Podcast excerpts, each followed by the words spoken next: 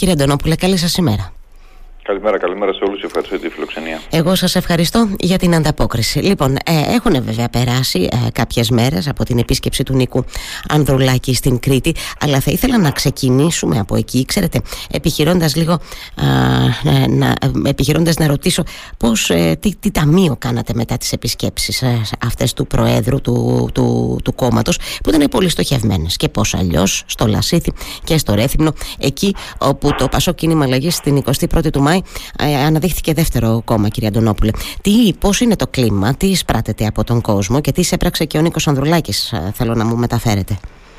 Κοιτάξτε, το κλίμα που παίρνουμε εμείς πλέον από κάθε δράση της Νομαρχιακής Επιτροπής του κόμματος ή του Προέδρου το ίδιο σε όλη την Κρήτη, αλλά και σε όλη την επικράτεια, πλέον είναι πάρα πολύ αισιόδοξο και πάρα πολύ ενθαρρυντικό. Έχουν περάσει οι δύσκολες εποχές για το Πασόκ, βλέπουμε τεράστια ανταπόκριση της κοινωνίας, του κόσμου, των μελών μας, των στελεχών μας. Όλοι έχουν μπει σε μια άλλη λογική, σε μια άλλη διαδικασία και κάθε δράση και κάθε εκδήλωση που κάνουμε τόσο σε τοπικό και ιατρικό επίπεδο στέφτεται με απόλυτη επιτυχία και αυτό μας γεμίζει μεγάλη αισιοδοξία για τα αποτελέσματα. Τα αποτελέσματα που έτσι αλλιώς ήταν πάρα πολύ ενθαρρυντικά στην προηγούμενη κάλυψη, στην προηγούμενη εκλογική διαδικασία. Το Πασό κατάφερε να αυξήσει τα ποσοστά του κατά 40% σε επίπεδο επικράτειας και σε επίπεδο νομού Ηρακλείου να διπλασιάσουμε τα ποσοστά μας. Άρα είμαστε πάρα πολύ αισιόδοξοι και πάρα πολύ ικανοποιημένοι. Ε, και βεβαίως το αποτέλεσμα αυτό μας γεμίζει με ευθύνη. Ευθύνη για την επόμενη εκλογική διαδικασία που έρχεται. Η κάλπη, όπως λέμε, είναι άδεια. Και στόχος μας είναι να καταγράψουμε ακόμα μεγαλύτερα και ψηλότερα ποσοστά. Και από ό,τι φαίνεται από την ανταπόκριση του κόσμου που παίρνουμε το τελευταίο διάστημα με τα κλιμάκια, με τις εκδηλώσεις μας, με τα εγγένεια των γραφείων μας που είναι πολλά ανά το νομό, ε, φαίνεται πως όλα ε, για το Πασόκ όλα βαίνουν καλώς και η άνοδος αυτή στα ποσοστά μας θα συνεχιστεί και στην επόμενη εκλογική διαδικασία. Είχατε και χθες, ε, παρεμπιπτόντως τώρα που το λέτε, νομίζω στο, στο Δήμο στις Μύρε, ε, είχατε μία έτσι, εκδήλωση εχθές έτσι, ε, για, τον, ε, για τα εγγένεια γραφείων εκεί του κόμματο, ναι, ναι, ναι. ε, αν δεν κάνω λάθος. Ε, άρα, κύριε Αντωνόπουλε, το κλίμα που εισπράτεται είναι ότι είναι πολύ πιθανό ενδεχομένως ή, εν πάση περιπτώσει, ο στόχος, αντιλαμβάνομαι και ο σχεδιασμός του κόμματος, είναι να καταφέρει ε, στις εθνικές εκλογές που έρχονται, στις δεύτερες κάλπες, να αναδειχθεί και δεύτερο κόμμα. Να είναι δηλαδή αυτή η αξιόπιστη αξιωματική αντιπολίτευση που λέει ο Νίκος Ανδρουλάκης. Είναι δηλαδή, θεωρείται, ένας εφικτός στόχος αυτός; Προφανώς και είναι εφικτός και αν κάνουμε μια εκτίμηση, μια ανάλυση του εκλογικού και αν δούμε τα μηνύματα που έστειλε η ελληνική κοινωνία, ήταν αυτή ότι μας έστειλε ένα μήνυμα ότι υπάρχει ανάγκη για μια αξιόπιστη, σοβαρή πολιτική δύναμη η οποία μπορεί να τον εκπροσωπήσει με αξιοπιστία, όπως λέμε και ξαναλέμε, στο ελληνικό κοινοβούλιο. Δηλαδή, πλην της επικράτηση του κ. Μητσοτάκη, που ήταν μια καθαρή χορηγία του ΣΥΡΙΖΑ και του κ. Τσίπρα, όχι μόνο προεκλογικά με τις ε, ανακοινώσεις, κινήσεις τους και τον τρόπο που κινήθηκε προεκλογικά ο ΣΥΡΙΖΑ, αλλά όλα τα προηγούμενα χρόνια με την αντιπολιτευτική του στάση, με τη μη δυνατότητα να εκπροσωπήσει τους προοδευτικούς πολίτες, έδωσε αυτό το μεγάλο αποτέλεσμα στη Νέα Δημοκρατία. Mm-hmm. Προφανώς όμως υπήρχε και ένα, μια διπλή ανάγνωση ότι υπάρχει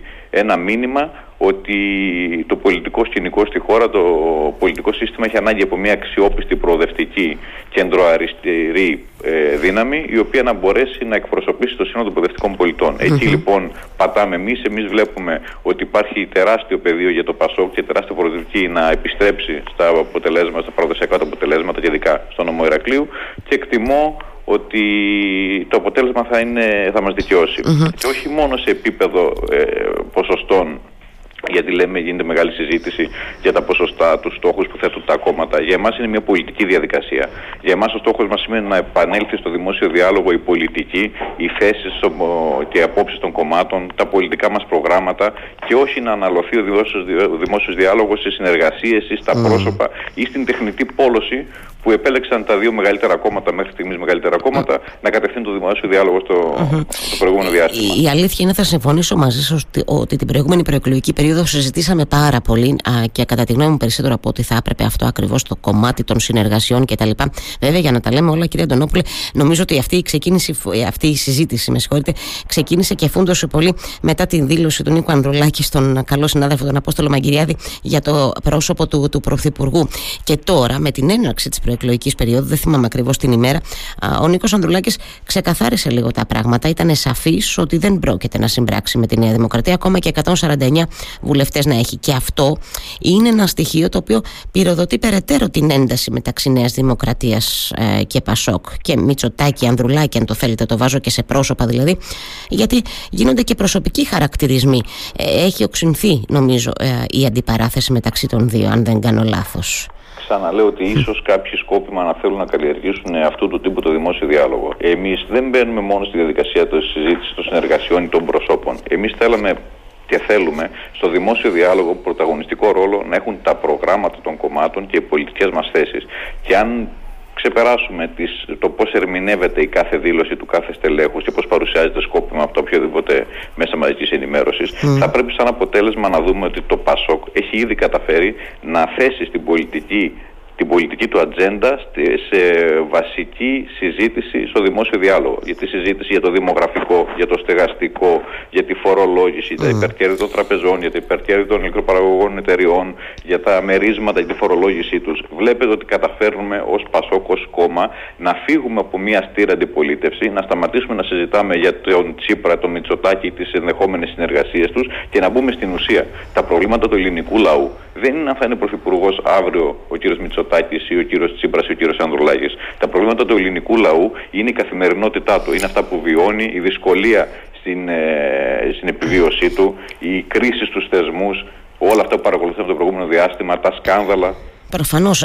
Προφανώς ναι. πάνω σε αυτά πρέπει να συζητήσουμε. Ναι. Αν εμείς αναλωθούμε σε μια ε, στήρα αντιπολίτευση ή σε μια συζήτηση που πολλώνει μεταξύ, παράδειγμα, όπως γίνανε οι μεγάλες συγκρούσεις υποτιθέμενες συγκρούσεις μεταξύ Μπολάκη και Άδωνη. Είμαστε εκτός κοινωνίας. Ναι. Αυτό προσπαθούμε εμείς να επιβάλλουμε στο δημόσιο διάλογο. Εντάξει, σε γενικές γραμμές δεν θα διαφωνήσω μαζί σας, αλλά αντιλαμβάνεστε, ενώ το, το, το, καταλαβαίνετε κι εσείς, ότι ο κόσμος ψηφίζει και πρόσωπα. Έτσι. Δηλαδή και ο Νίκος Ανδρουλάκης ζητά ως επικεφαλής ενώ του Πασό Κινήματος Αλλαγής τη στήριξη του κόσμου και προς το πρόσωπό του. Εκφράζεται έτσι το, το εκλογικό σώμα, έτσι προφανώς. Ο Ανδρουλάκης και όλα ναι. τα στελέχη του κόμματο ζητάμε τη στήριξη. Δηλαδή είναι ένα θέμα και ποιον. Συγγνώμη που σας διακόπτω, είναι και ένα θέμα ποιον, ποιον έτσι θεωρεί ο κόσμος ότι είναι πιο κατάλληλος για να υλοποιήσει 5-10 πολιτικέ. Είναι πιο αξιόπιστος ναι. για να υλοποιήσει τις προγραμματικές του θέσεις. Mm-hmm. Σωστό.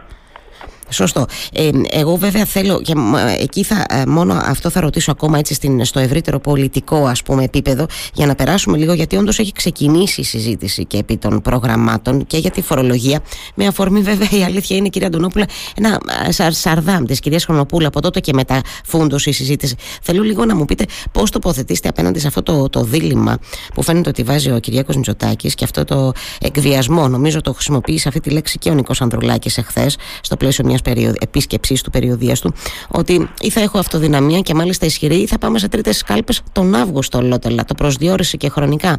Πώς απαντάτε σε αυτό, Κοιτάξτε, ο κύριος Μητσοτάκης αυτό το έχει κάνει και νωρίτερα. Ήδη το ενδεχόμενο των συνεργασιών το είχε αποκλείσει από την προηγούμενη εκλογική διαδικασία. Είχε κάψει την πρώτη Κυριακή, είχε πει ότι θα πάμε να οδηγηθούμε σε δεύτερες εκλογές, όπως και έγινε. Οπότε δεν νομίζω ότι έχει αλλάξει κάτι στην τακτική του κ. Μητσοτάκης.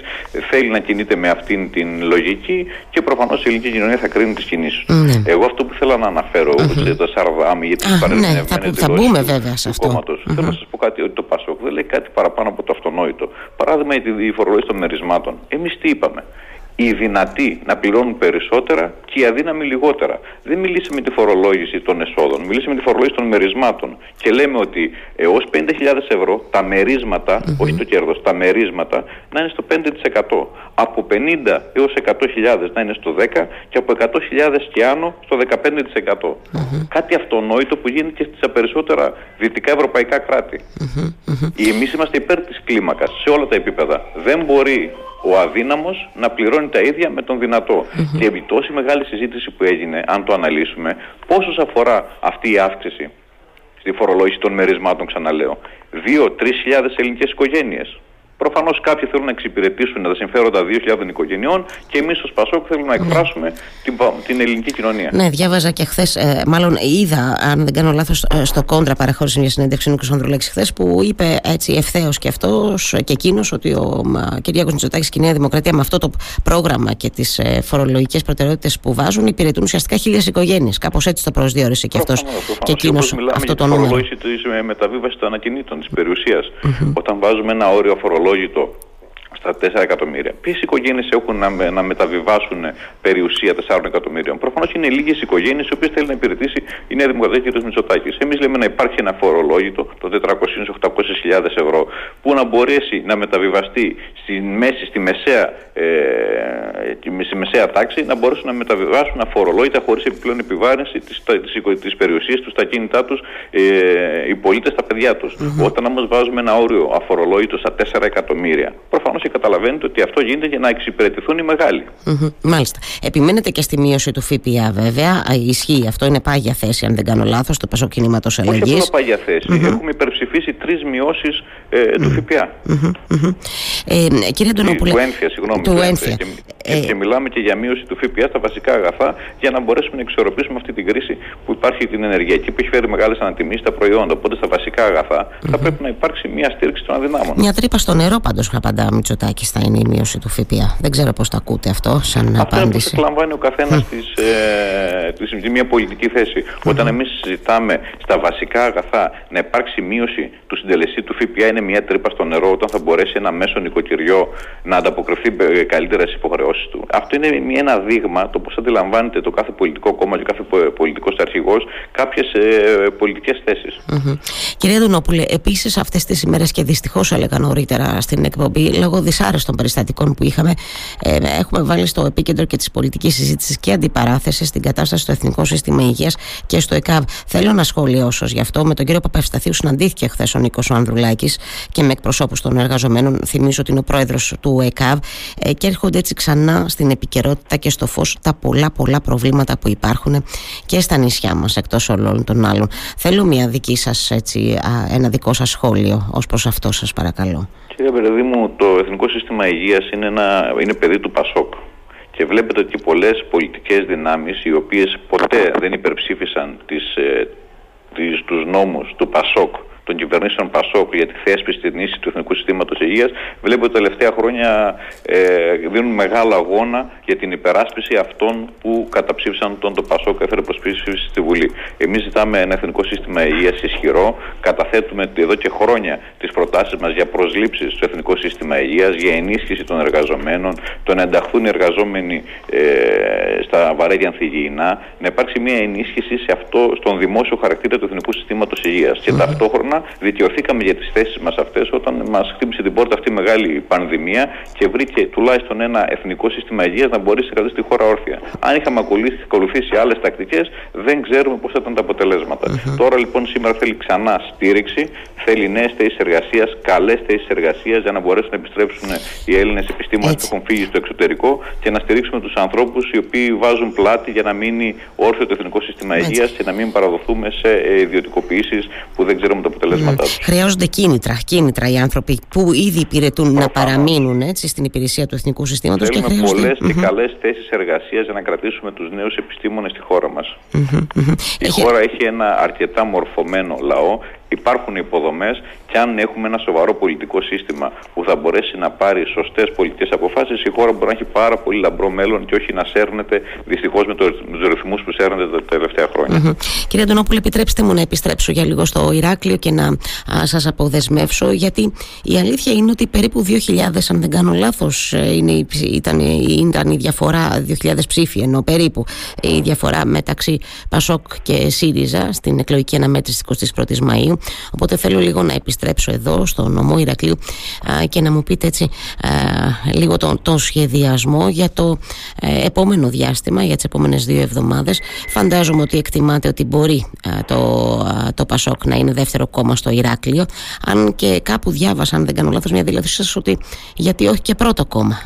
Καλά τη διάβασα, καλά τη θυμάμαι τη δηλώσή σας αυτή; Πολύ καλά τη διαβάσατε και αν είχατε διαβάσει και παλαιότερες δηλώσεις μου όταν μιλούσα στα όργανα του κόμματος στι εκδηλώσεις ότι το Πασόκ θα έχει δύο κοινοβουλευτικές έδρες, σε κάποιους φαινόταν λίγο παράξενο. Έτσι λοιπόν και σήμερα ξαναλέω ότι προφανώς θα είμαστε τουλάχιστον δεύτερο, δεύτερη δύναμη στο Εράκλειο και μπορούμε να είμαστε και πρώτοι και να διεκδικήσουμε και την τρίτη έδρα. Γιατί το κλίμα που παίρνουμε από τα κλιμάκια μας και από τις συναντήσεις με τους παραγωγικούς φορείς και τους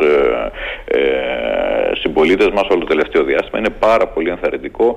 Βλέπουμε ότι ο ΣΥΡΙΖΑ καταραίει γιατί δεν κατάφερε να πείσει τους προοδευτικούς πολίτες ότι είναι ένα σοβαρό κόμμα και να ασκήσει αντιπολίτευση και βλέπουν ξανά μια υγιή πολιτική δύναμη να ανεβαίνει και υπάρχει ένας τεράστιος επαναπατρισμός ψηφοφόρων προς το ΠΑΣΟΚ. Άρα τα αποτελέσματα για εμάς θα είναι αρκετά μεγαλύτερα και αυτό βέβαια θέλει πολλή δουλειά από πλευράς μας ό,τι αφορά τα όργανα, την Ομαρχιακή Επιτροπή, την Κεντρική Επιτροπή, το ψηφοδέλτιό μας που κινείται απόλυτα ενωτικά όλη αυτή την ε, προεκλογική περίοδο, που, τη δεύτερη προεκλογική περίοδο, οργώνουν όλο το νομό με κλιμάκια, όλοι οι υποψηφοί μας από κοινού. Υπάρχουν θεματικές εκδηλώσεις, όπως είναι σήμερα το απόγευμα ε, στον Πύργο, μια θεματική εκδήλωση της Νομαρχιακή Επιτροπής σε συνδυασμό, σε συνεργασία με τη Δημοτική Οργάνωση Εργανών Αστερουσίων για το αγροτικό, με θέμα της θέσης του Πασόκ και την αγροτική και περιφερειακή ανάπτυξη. Υπάρχουν εκδηλώσεις όπως είναι το Σάββατο το πρωί στο Εργατικό Κέντρο, ε, σε συνεργασία με το Εργατικό Κέντρο για μια εκδήλωση για ένα νέο εργασιακό τοπίο που θα υπάρξει ο, τοποθέτηση του γραμματέα του τομέα εργασίας του Πασόκ του Μιχάλη του Καλατζόπουλου που θα είναι κοντά μας στο Εράκλειο και μια σειρά άλλες δράσεις που θα παρουσιαστούν για το πώς θα κινηθεί η οργάνωσή μας μέχρι τις εκλογές και προφανώς η μεγάλη εκδήλωση, η μεγάλη ομιλία του Νίκου Τανδρουλάκη που θα ξανακλείσει από το Εράκλειο mm-hmm. στι 23 του μήνα. 23 του μήνα λοιπόν ο πρόεδρος. Ε, ε, δεν φαντάζομαι ότι θα κάνει έτσι καμιά επίσκεψη μέχρι τότε, ενώ το λέω γιατί είναι στενά πια τα χρονικά περιθώρια και είναι και άλλα πράγματα σε, σε έτσι, και άλλες περιοδίες και επισκέψεις προγραμματισμένες του Προέδρου. Ε, φαντάζομαι ότι θα τον δούμε ξανά τότε στις 23 Ιουνίου, κυρία Αντωνόπουλε; Η προγραμματισμένη εκδήλωση για τις 23 του μήνα. Mm-hmm. σω ο Πρόεδρος καταφέρει, ήταν λίγο νωρίτερα εδώ, να κάνουμε και κάποια περιοδία. Θα το συζητήσουμε, το, το συζητάμε ήδη με το Ινομαρχιακή Επιτροπή του τελείου του Προέδρου. Το σίγουρο είναι ότι θα υπάρξει ομιλία και ίσως θα είναι και, και νωρίτερα μαζί μας ο Πρόεδρος. Μάλιστα, μένει να το δούμε. ότι ο Πρόεδρος mm-hmm. έχει δώσει μια ιδιαίτερη έμφαση στη, στην Κρήτη και mm-hmm. ειδικά στο Εράκλειο και όχι μόνο τη εντοπιότητάς του.